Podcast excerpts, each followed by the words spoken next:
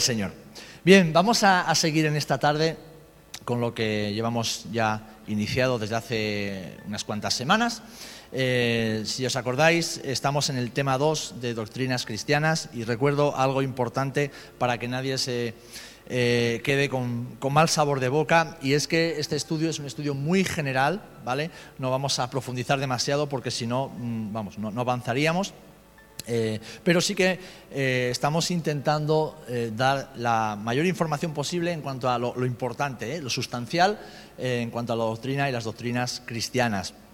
Esas doctrinas, esos cimientos, esas columnas en las cuales se sustenta nuestra creencia, nuestra fe y nuestra práctica como hijos e hijas de Dios. En este tema 2 estamos eh, aprendiendo o recordando acerca de quién es Dios, ¿eh?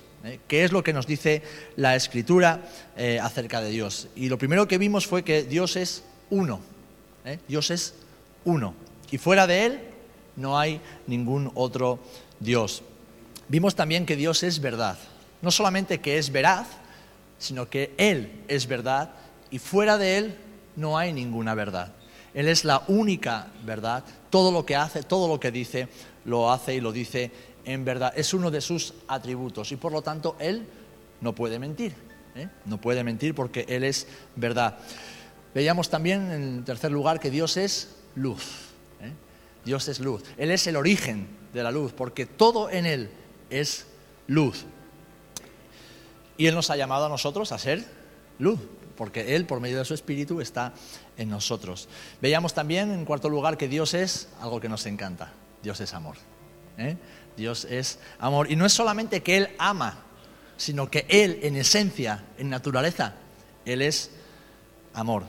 Él es Dios de amor. Y todo lo que hace, incluso aquello que no entendemos o que nos pudiera parecer eh, injusto o a veces cruel, lo hace desde el amor lo hace desde el amor por sí mismo, hacia sí mismo, hacia su santidad, hacia su perfección, hacia su justicia eh, y también hacia su creación. Y ya la última vez que estuvimos juntos hablábamos acerca de ese Dios infinito eh, que la Biblia nos presenta. Y en esa infinitud hablábamos de la eternidad de Dios, su omnisciencia, omnipotencia y omnipresencia, es decir, Él es infinito en existencia, en autoexistencia, en conocimiento, en poder y también en presencia. ¿Hay algún lugar donde podamos escondernos de la presencia de Dios? No existe, ni en esta tierra ni en el universo entero, y así la palabra del Señor nos lo declara. Bien, pues hoy vamos a, ver qué nos dice la Escritura acerca de algo que a mí personalmente me, encanta eh, reflexionar y, me bendice, me bendice cada vez que estudiamos y, profundizo en esto. Y dice que Dios es santo. No sé si David puede poner ahí en la, pantalla, es la eh, diapositiva número 14, ¿vale? Y el punto número 6, ¿eh? punto número 6. Dice que Dios es santo. Y fijaros, leemos en Levítico capítulo 11, versículo 44 está el Señor hablando a los hijos de Israel, diciendo, porque yo soy Jehová vuestro Dios. Vosotros, por tanto, os santificaréis y seréis santo, ¿por qué? Porque yo soy santo, dice el Señor. Dios se revela a sí mismo, y esto lo recordamos siempre, todo lo que sabemos de Dios, todo lo que podemos conocer de Dios, es porque Él se ha revelado a nosotros por medio de su palabra. Pues Dios se revela a sí mismo como santo. En hebreo, kadosh. ¿Vale? Y es un término que tiene como elemento fundamental la separación. El estar separado, estar apartado. Y esta separación tiene eh, una doble vertiente, es decir, eh, estar separado de lo mundano, de lo profano, de lo que es normal, y por otra, separación para un propósito específico, o lo que mejor conocemos como consagración. Y esto mm, procede de, dos palabras, de lo sagrado y eh, la partícula con, es decir, algo que ha sido apartado para un uso sagrado. De hecho, como hemos leído en, en Levítico capítulo 11, vemos que Dios escogió a la nación de Israel con un propósito, es decir, la apartó. La puso aparte entre todas las naciones para dar a conocer su nombre entre esos pueblos. Por eso Dios les está diciendo, yo os he llamado, cuando erais la nación más pequeña, cuando no erais nada, yo os llamé y os consagré, es decir, os santifiqué.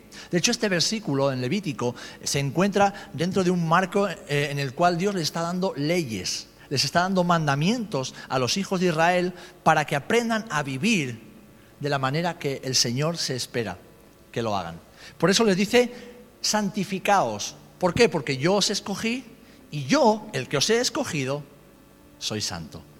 Así que ya el Señor está hablando de esta separación, ¿no? esa separación que a Él lo separa de lo humano, de lo terrenal, de lo que está contaminado por el pecado, pero a la vez nos habla de esa consagración, de ese estar apartado para un uso específico. De hecho, eh, si recordáis, en Éxodo, cuando está dando instrucciones acerca de la construcción del tabernáculo y de los utensilios del tabernáculo, ¿verdad? De la lámpara, de la mesa de, los panes de la proposición, del el arca donde se depositaría el testimonio eh, del Señor, desde la cual el Señor hablaría, ¿eh? por medio de la Shekinah, de de la gloria, de la presencia de Dios, y todos los utensilios que vemos, los tazones, los cucharones, los garfios, todo lo que se usaba dentro del tabernáculo, dice que era santo, no porque tuviera un poder especial o, fuera distinto a otras cosas, sino por el uso para el cual había sido destinado. Es decir, esas cucharas, esos platos, esos tazones, esos cucharones, no se podían utilizar para nada que no fuera el culto al Señor, la adoración y el sacrificio al Señor. Esto es lo que significa ser santo, estar apartado para un uso específico y en este caso es apartado para el Señor. ¿Por qué? Porque la esencia misma del Dios Santo está en nosotros. Todo lo que Dios toca, Dios lo santifica. Amén. Así que nosotros, en este mismo contexto como iglesia, somos a ser santos, es decir, separados, uno, en cuanto a corazón, en cuanto a intenciones, devoción y en cuanto a personalidad. ¿Por qué? Porque hemos sido santificados por el Espíritu Santo. Cuando el Espíritu Santo viene a morar en una persona, en un hombre o una mujer, esa persona, a los ojos de Dios, es santa. No por las obras que hagamos, ya lo sabemos. No porque de la noche a la mañana dejemos de hacer cosas malas o, dejemos de pecar. Porque como decía Pablo, estamos en este cuerpo y todavía fallamos mucho. Pero a los ojos de Dios y, como veremos a continuación, por los méritos de Jesús en la cruz, somos santos delante de Dios. ¿Por qué? Porque Dios nos ha tocado. Y una vez que nos ha tocado y nos ha bendecido, nos ha salvado, ha rescatado nuestra alma de la condenación eterna para escribirnos en su libro y garantizarnos un futuro eterno con Él, también nos ha apartado. Es decir, nos ha, eh, diseñado, nos ha salvado para ese diseño y nos ha apartado. ¿Para qué? Para vivir como Él espera que hagamos. A Israel le decía, santificaos porque sois un pueblo escogido. Ahora a la iglesia, que hemos entrado a formar parte de su pueblo, también nos dice, santificaos. ¿Por qué? Porque ya sois santos. Entonces el Señor no nos está pidiendo algo que no podamos hacer, sino que nos demanda algo para lo cual Él ya nos ha preparado y capacitado. Amén. Y esto es muy importante eh, comprenderlo porque, fijaros, cuando hablamos de, teología o hablamos de, todas estas eh, enseñanzas que nos da la Escritura, a veces uno puede pensar, claro, pero es que Dios está en su trono de gloria y de majestad y yo soy un, un hombre, una mujer pecadora y aquí lucho con mis tentaciones. Bueno, es importante comprender que cuando el Señor se reveló a nosotros con sus atributos, con su personalidad y nos ha dado mandamientos, no lo ha hecho desde eh, una posición de superioridad, aunque Él es superior. Y hablo de superioridad en cuanto, bueno, a ver si lo consiguen y si no, que se las apañen. No. El Señor ha provisto de todo lo necesario para que cualquier demanda que Él haga de nosotros podamos alcanzarla. ¿Lo creemos? Debemos creerlo. Y cuando hablamos de la santidad de Dios, debemos creerlo también. Debemos creerlo. Fijaros, Dios por su naturaleza misma está separado del pecado. Dios es santo, es perfecto, es justo, Él no puede pecar, Él no puede hacer nada malo. Y al estar separado del pecado y de lo, de lo, que está contaminado, por lo tanto, está separado de la humanidad, está separado de nosotros. Y esta separación, queridos hermanos, sabemos, porque así lo dice la palabra, que es insalvable para el ser humano. El hombre no puede hacer absolutamente nada para salvarse, es decir, para acceder a Dios. De hecho, ¿Cuántos habéis visto estos documentales de, Egipto, ¿no? de, la antigüedad, de las pirámides de Egipto o de Mesopotamia, ¿no? cuando vemos esos tigurats, esas, esas pirámides con, escaleras que ascienden, o incluso cuando vamos a las culturas de, América Central o América Latina, ¿no? con esas pirámides también? fijaros que en todas las culturas eh, ancestrales antiguas vemos patrones que se repiten. Esa búsqueda de alcanzar a Dios, esa búsqueda de ascender Génesis 6, la torre de Babel. ¿Qué vemos ahí? Pues el hombre intentando qué? Subir al cielo. Entonces, esto sucede porque el hombre, desde su eh, establecimiento sobre la faz de la tierra y por causa del pecado, haber sido apartado de Dios, tiene la necesidad de reconectarse con su Creador. Lo que sucede es que lo hace desde la perspectiva, desde el punto de vista equivocado de Dios y de sí mismo. ¿Por qué? Porque cuando construye una torre, ¿qué está diciendo? Queremos ir al cielo, pero no queremos que Dios nos ayude, queremos hacerlo por nuestra cuenta. ¿Por qué? Porque quieren traer a Dios hacia la tierra y quieren ellos exaltarse hacia el cielo. Lo vemos en las propias pirámides de Egipto o lo vemos en los figurats que vemos en Mesopotamia o en la propia ciudad, las ruinas, que ya son ruinas de, de Babilonia vemos cómo el sacerdote de esas religiones subía por esas escaleras y arriba del todo había un templo. Entonces, ellos creían que en ese templo su Dios iba a morar. Entonces, ¿qué estaban haciendo? Estaban humanizando a Dios. Pero además ellos creían que ascendiendo por esas escaleras podían acercarse a Dios. ¿Qué estaban haciendo? Ensalzándose a sí mismos para igualarse a Dios. Acercarse a Dios desde la perspectiva equivocada. Rebajar a Dios a lo humano y levantar al hombre hacia lo divino. Pero sabéis, imposible, imposible.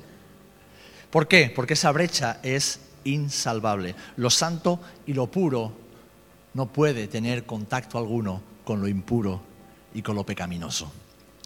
Ahora, ¿cuál es la forma de que ambos, ambas realidades puedan encontrarse? Pues la única forma es que Dios abra un camino. Y sabemos que el camino que Dios proveyó se llama Jesús. El puente que Dios estableció para que lo santo y lo pecador pudieran encontrarse se llama Jesús. Es decir, Dios mismo encarnándose, tomando forma de hombre. Y en su humanidad viviendo en santidad, viviendo en perfección, viviendo tal y como la ley que Dios había establecido demandaba. Y una vez vivido así, muriendo, ofreciéndose en sacrificio por nosotros. Así que ese camino es Jesús. Y es por sus méritos que lo santo, es decir, el Dios santo y lo pecador, lo profano, lo contaminado, pueden encontrarse. De hecho, fíjate, Acerca de esto dice Colosenses capítulo 1, versículos 21 y 22. Colosenses 1, 21 y 22. Y a vosotros también, que erais en otro tiempo extraños y enemigos en vuestra mente, haciendo malas obras, ahora os ha reconciliado en su cuerpo de carne por medio de la muerte, para presentaros, fíjate, santos y sin mancha e irreprensibles delante de Él. Es decir, ahora nosotros podemos presentarnos delante del Dios Santo por los méritos de aquel que vivió en santidad y murió por nosotros para presentarnos santos e irreprensibles delante de Dios. Por eso decía antes que cuando pensamos en la santidad de Dios no lo veamos como algo lejano o algo ahí que inalcanzable. No, es algo que ya hemos alcanzado. ¿Por qué? Porque nos alcanzó a nosotros.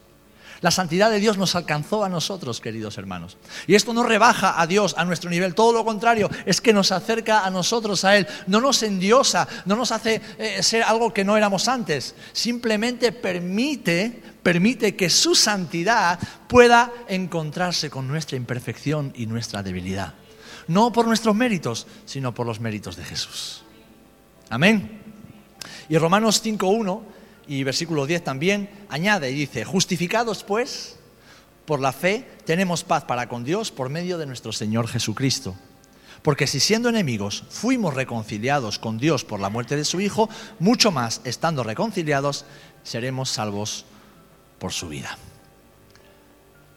Cuando hablamos de santidad no estamos hablando de ir con una aureola, ¿eh?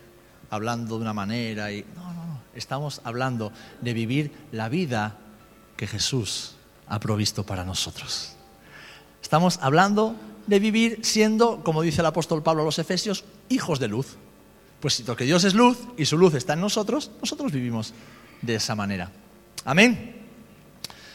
Así que en esta separación a la cual hemos sido llamados, y puesto que Dios es completamente santo, nuestra consagración comprende tanto la separación del pecado, es decir, que dejemos de hacer lo que antes hacíamos, como una completa obediencia. Es decir, empecemos a hacer aquello que antes no podíamos, no sabíamos, pero para lo cual ahora el Señor nos ha capacitado. Amén. Antes de conocer a Jesús, no podían hablarnos de santidad. ¿Qué implicaba la santidad? La religión, ¿verdad? El hacer obras, el intentar agradar a Dios a través de sacrificios, eh, a través de, obras de caridad, a través de ofrendas, a través de incluso de flagelaciones y a, infligirse dolor y sufrimiento. Pero no podíamos alcanzar santidad de esa manera. La única manera de la cual tú y yo podemos alcanzar la santidad de Dios es que Dios venga a vivir en nosotros por medio de su Espíritu Santo. Cuando nos arrepentimos de nuestros pecados, confesamos en fe que Él es nuestro Señor. Ahí el Espíritu de Dios, que es santo, la tercera persona de la Trinidad, como ya hemos hablado, viene a morar en nosotros, nos santifica. Es decir, tu casa y mi casa, que es nuestra vida, es santificada, porque donde Dios está, ahí hay santidad. Amén. Ahí hay pureza. Y es lo que el Señor ha hecho en nosotros. ¿Y qué es lo que demanda? Obediencia, que es la segunda parte de la consagración y de la santificación. Vivir para lo que hemos sido diseñados. Los utensilios del templo han sido diseñados única y exclusivamente para servir en el templo. Amén. Pues ahora que tú eres el templo, estás diseñado y diseñada para servir al Señor. Para que tu vida sea un instrumento de adoración y de entrega al Señor. Además, la santidad es la personalidad y la actividad de Dios. Es decir, Él es santo y todo lo que Él hace, lo hace en santidad. Todo lo que Él toca, lo santifica. Y esto se revela en uno de, sus nombres. Sabéis que Dios se ha revelado en la Escritura por medio de diferentes nombres, lo veremos más adelante, pero uno de ellos es Yahweh o Jehová, como decimos nosotros, Makadesh. Fijaros que santo es Kadosh, Mahadesh es de la raíz de Kadosh, de santo. Es decir, yo soy Jehová que os santifico. Es decir, cuando Dios se revela al pueblo de Israel y ahora a nosotros, nos está diciendo que yo soy el Dios santo que por haberos llamado, haberos escogido y haberos puesto a mi lado, os he santificado. Amén. Esto es maravilloso. Y esto lo leemos en Éxodo y en Levítico también, después os doy los versos si queréis. Así que, atendiendo a todo esto que estamos diciendo, la santidad de Dios no debería ser solamente un elemento de, reflexión y de meditación, sino que es una invitación. Cuando meditamos, estudiamos esto, que Dios es santo, Dios nos está invitando. Y nos está invitando a dos cosas. Primero, a participar de su justicia, a participar de su santidad. Saben, el otro día reflexionaba en la predicación del domingo que cuando pecamos lo hacemos porque no estamos plenamente satisfechos con Dios. ¿Sabéis por qué pecamos? Porque no estamos plenamente satisfechos con Dios y buscamos satisfacción en otra cosa. Piénsalo bien. Si tú estás viviendo una vida plenamente satisfecha, viviendo en esa plenitud de vida que Cristo nos ha regalado, Eres una persona que no necesita hacer absolutamente nada, decir absolutamente nada, pensar nada y, sentir nada que vaya en contra de su voluntad. No lo necesitas. porque estás pleno, estás satisfecho. Tu mente está llena de sus pensamientos, tu corazón está lleno de su amor, tu, tu, alma está satisfecha con lo que eres en Dios. No buscas nada más, no buscamos nada más. Ahora, ¿qué sucede? Estamos en un cuerpo que todavía lucha con esas debilidades, ¿verdad? Y no siempre, no siempre vivimos satisfechos en Dios. Por eso a veces nos miramos al espejo y creemos que necesitamos, a lo mejor las mujeres, maquillarse de una cierta manera. Habrá mujeres que no eso no les pase, pero habrá algunas que necesiten sentirse más hermosas, vistiendo, maquillándose, llevando el pelo de una cierta manera. Los hombres también, por supuesto. Habrá algunos que, deseen tener más posesiones, más dinero, más de muchas cosas materiales y que a veces incluso cometan infracciones. ¿eh? No lo alcancen todo lícitamente. Porque desean eso, creen que necesitan eso.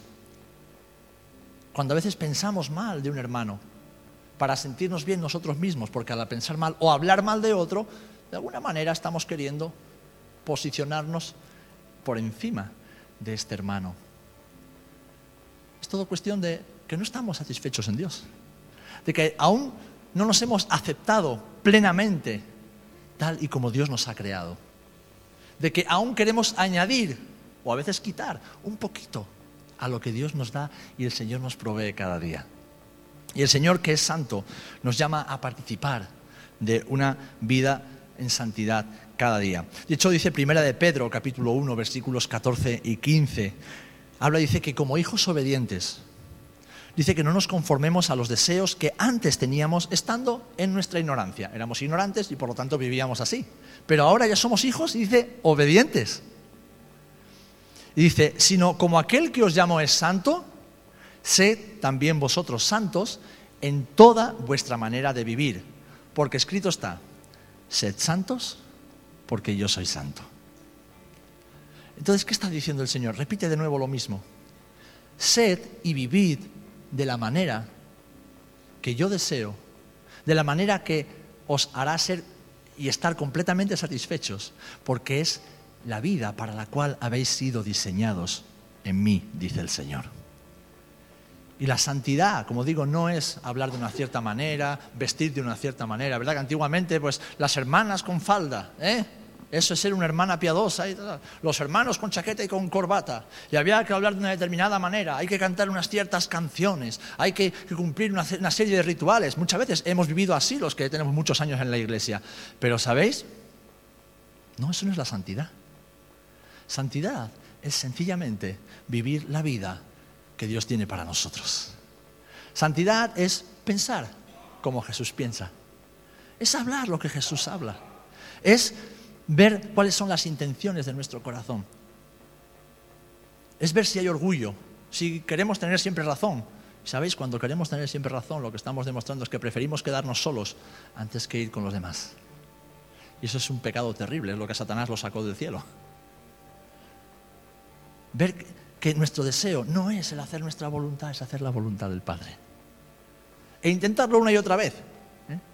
porque eso es también santidad, intentarlo una y otra vez, intentando agradar al Señor. Amén. Así que Dios ha puesto en nosotros una semilla de santidad para que vivamos como Él desea. Y lo segundo, pues para adorarlo. No meditamos solamente en que Dios es santo, adoramos a Dios porque Él es santo. Amén. Adoramos a Dios porque Él es santo. Dice el Salmo 22.3, porque tú eres santo, tú que habitas entre las alabanzas de Israel. Fíjate, la santidad de Dios es una invitación a vivir la vida que Él quiere que vivamos y en segundo lugar a, a adorar a Dios entre la multitud. Dice, tú habitas en las alabanzas de Israel. Está hablando de una nación, de miles de personas. Pero además en Apocalipsis leemos en el capítulo 4, versículo 8, dice que los cuatro seres vivientes tenían cada uno seis alas y alrededor y por dentro estaban llenos de ojos y no cesaban día y noche de decir, Santo, Santo, Santo es el Señor, Dios Todopoderoso, el que era, el que es y el que ha de venir. Pero además añade en el capítulo 7, versículo 9 al 12, después de esto miré y aquí una gran multitud, la cual nadie podía contar de todas las naciones y tribus y pueblos y lenguas que estaban delante del trono y en la presencia del Cordero, diciendo, la salvación pertenece a nuestro Dios que está sentado en el trono y al Cordero. Y todos los ángeles estaban en pie alrededor del trono y los ancianos y los cuatro seres vivientes y se postraron sobre sus rostros delante del trono y adoraron a Dios, diciendo, amén, la bendición y la gloria y la sabiduría y la acción de gracias y la honra y el poder y la fortaleza sean a nuestro Dios por los siglos de los siglos. Amén.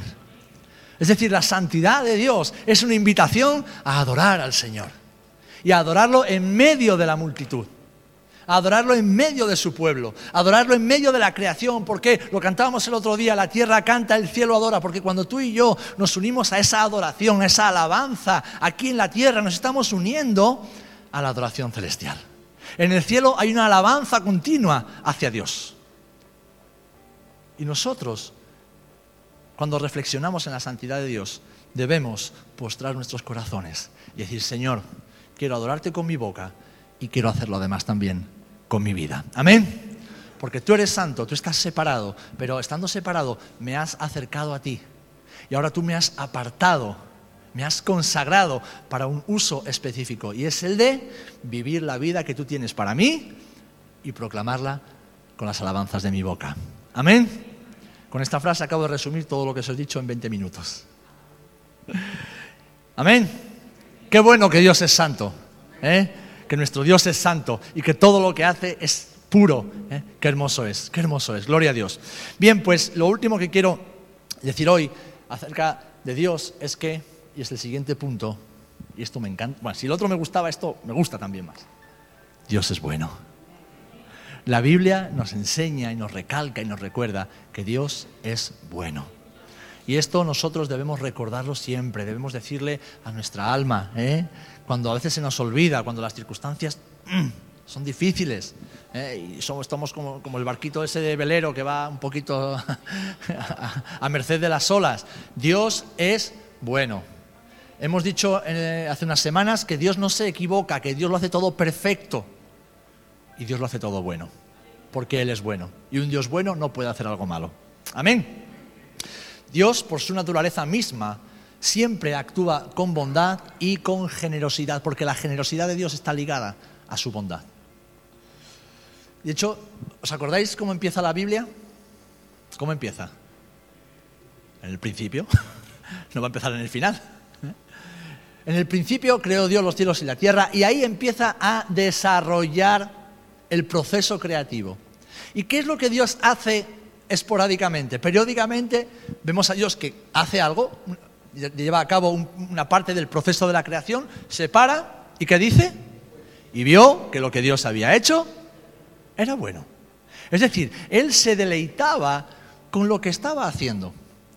Pero claro, podría parecer, si pensamos filosóficamente, una perogrullada. ¿Cómo va a ser? Si Dios es bueno y Él es perfecto y es omnipotente, es bueno. Pero Él ha querido dejar reflejado en su palabra para personas como tú y como yo, que se nos olvida fácilmente, que todo lo que Dios hace es bueno. Pero fíjate, es bueno en esencia, ¿vale? Y es bueno porque es adecuado para el propósito por el cual fue creado. Es decir, lo que Dios creó va creando era bueno, en esencia era bueno, pero además era adecuado para el propósito por el cual Dios lo estaba creando. ¿Os acordáis cuando hablábamos de la omnipotencia de Dios? Que, es una estupidez que Dios crea una piedra tan grande que no pueda levantar. ¿Por qué? Porque todo lo que Dios hace tiene un propósito. Entonces Dios no va a hacer algo sin sentido. Dios va a hacerlo todo con un propósito muy específico.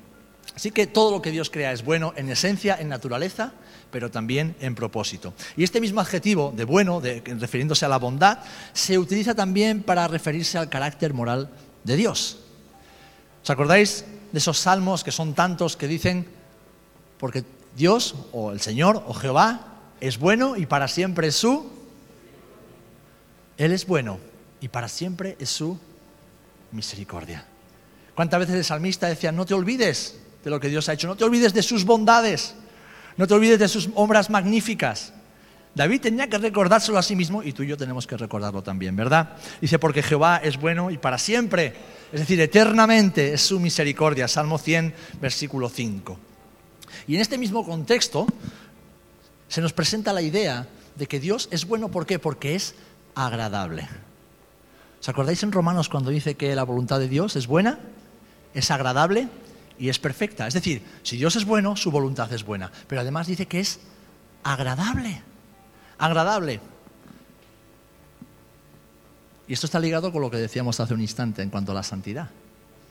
Si la, santidad, si la voluntad de Dios es buena y es agradable, el hacer la voluntad de Dios no solamente es bueno, sino que además es agradable a nuestra alma.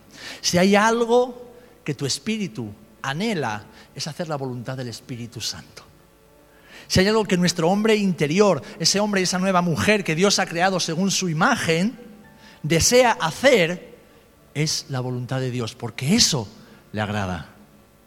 Decía el salmista, tu ley está escrita en mi corazón y el hacer tu voluntad, Señor, es mi deleite. Me deleito en hacer tu voluntad, porque el hombre interior que es según Cristo se deleita, se agrada en hacer la voluntad de Dios. Amén. Así que en este eh, sentido, Dios es bueno porque es agradable y Él en su bondad es adecuado para el propósito con el cual hace todas las cosas de la gracia que emana de su persona. Es decir, Dios todo lo que hace, lo que piensa, lo que siente, lo que dice, es bueno porque Él es bueno. Y es adecuado porque tiene un propósito, es un propósito eterno que ese Dios bueno ha diseñado para beneficio de su creación. Esto lo expresa la escritura en algunos versículos, hay muchos, he, puesto solamente uno porque se nos iría el tiempo, que sobre todo en los salmos se recoge. El Salmo 145, versículo 8 y 9, dice así, Clemente y misericordioso es Jehová, lento para la ira y grande en misericordia. Y luego añade, bueno es Jehová, dice, para con todos. Bueno es Dios para con todos. ¿Por qué? Porque Él no hace acepción de personas. Es más, añade la escritura que Él hace llover sobre el justo y sobre el injusto. Porque el hecho de que el hombre sea malo no quiere decir que Dios vaya a dejar de ser bueno. El hecho de que el hombre sea rebelde y pecador no quiere decir que Dios vaya a ser dejar de ser lento para la ira y grande misericordia. El hecho de que el hombre le dé la espalda a Dios no quiere decir que Dios le dé la espalda al hombre. Y esto lo vemos en esas personas que se pasan toda su vida blasfemando contra Dios, renegando de Dios, es más, atentando contra Dios y aquellos que siguen a Dios. Pero algunos de estas personas llegan al momento de la muerte y atienden a la voz del Espíritu Santo y se arrepienten.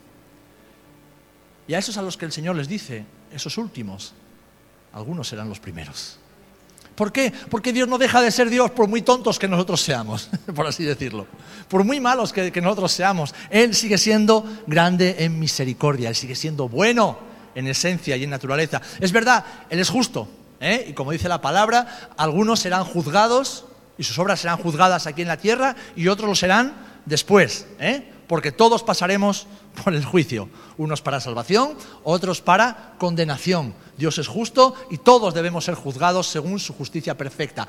Pero, pero, es una justicia que está ligada, está entremezclada, no se puede separar de la bondad de Dios. Amén.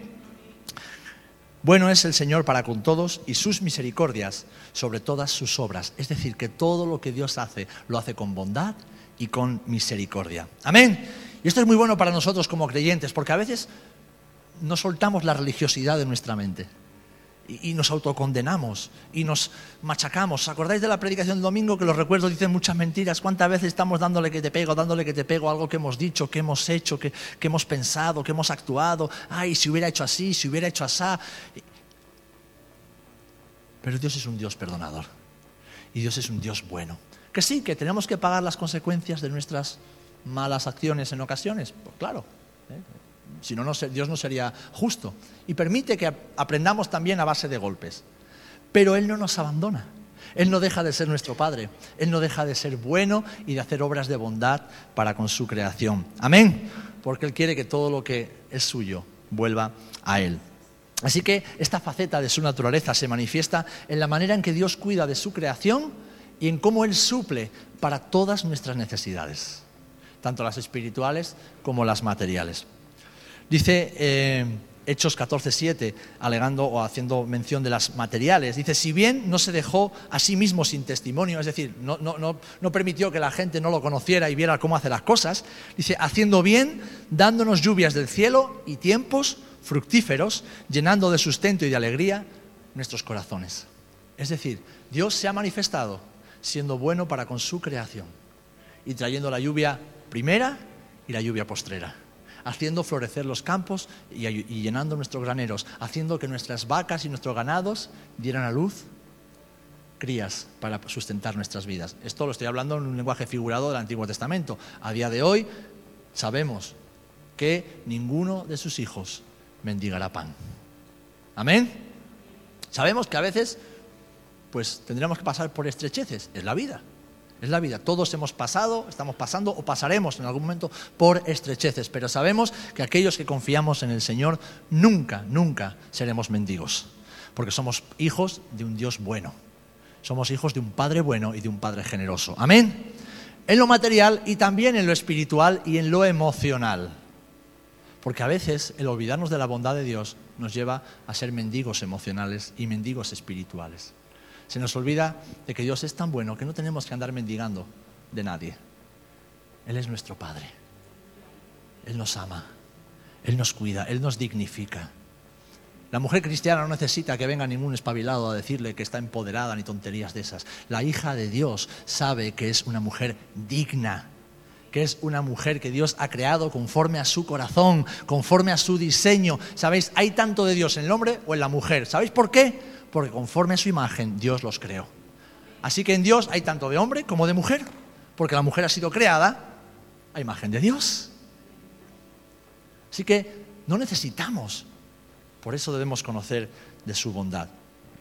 Dice Santiago 1.5, y si alguno de vosotros tiene falta de cualquier cosa, pero en este caso dice de sabiduría, pídala a Dios. ¿Por qué? Porque Él da abundantemente y sin reproche. Amén. Así que si necesitamos sabiduría, se lo pedimos a Dios. Necesitamos amor, se lo pedimos a Dios. Necesitamos identidad, se lo pedimos al Señor. Necesitamos aceptación, afirmación. Necesitamos cualquier cosa que necesitemos, pidámoselo al Señor. Amén. Porque Él es bueno y está esperando para darnos aquello que realmente necesitamos. Amén. Dios es bueno y todo lo que hace es bueno. Aun cuando no comprendemos todo lo que hace, ¿verdad? Ni por qué lo hace, aun cuando no entendemos por qué Dios permite ciertas cosas en nuestra vida, si atendemos a la palabra y creemos que la palabra ha sido inspirada por Dios desde el principio hasta el final, debemos asumir que Dios es bueno. Amén. Que Dios es bueno sobre tu vida, que Dios es bueno sobre tu casa, que Dios es bueno sobre la iglesia. Incluso cuando la iglesia sufrimos persecución por causa de la fe, Dios sigue siendo bueno. Incluso cuando alguien se te muere en la familia, Dios sigue siendo bueno. Nuestros hermanos Miguel y Rosa de Sal 150 estuvieron la semana pasada en Cádiz presentando su libro y dando testimonio de que a pesar de que han perdido dos hijos, el Dios en quien ellos han creído sigue siendo bueno. Y como ellos dijeron un mes después de perder a la Ana, que murió el año pasado, y al mes siguiente estaban en Aglow ministrando en alabanza delante de miles de mujeres, alguien les preguntó y le dijo, pero chicos, ¿qué hacéis aquí? ¿Cómo sois capaces de estar aquí con lo que acabáis de pasar por segunda vez en vuestra vida? Y su respuesta fue sencilla. Dios da y Dios quita. A veces el hombre se mete por el medio. Pero si Dios permite, ¿quién soy yo para discutir con Dios? Ahora, el Dios que me salvó es digno de que yo le cante siempre.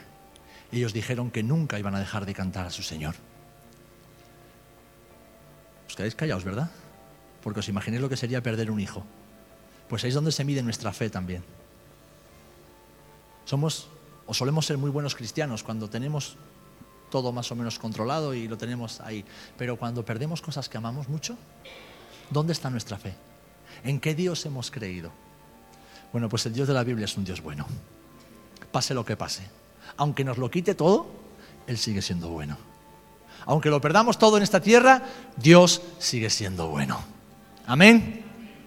Porque como dice su palabra en Santiago 1.17, ya termino con este versículo, toda buena dádiva y todo don perfecto desciende de lo alto, del Padre de las Luces, en el cual no hay mudanza ni sombra de variación. Él, de su voluntad, nos hizo nacer por la palabra de verdad para que seamos primicias de sus criaturas. Amén. Dios es bueno. Dios es bueno. No importa lo que estés pasando o lo que hayas pasado o lo que te quede por pasar. No importa las circunstancias. Que el mundo está en guerra, que el mundo se desangra, la culpa no la tiene el Señor. La culpa es nuestra, los seres humanos. Que hay problemas en tu familia, algo de culpa seguro que tienes como tengo yo, de la mía. Pero Dios es bueno. Pero Dios es bueno. Amén. Pase lo que pase, Dios es bueno. Amén. Así que nos aferramos a esa verdad, nos aferramos a esa verdad de que Dios es santo y de que todo lo que Dios toca lo santifica. Tú y yo hemos sido santificados por Él. Vivamos en esa vida que Dios nos ha regalado. Amén. Gloria al Señor.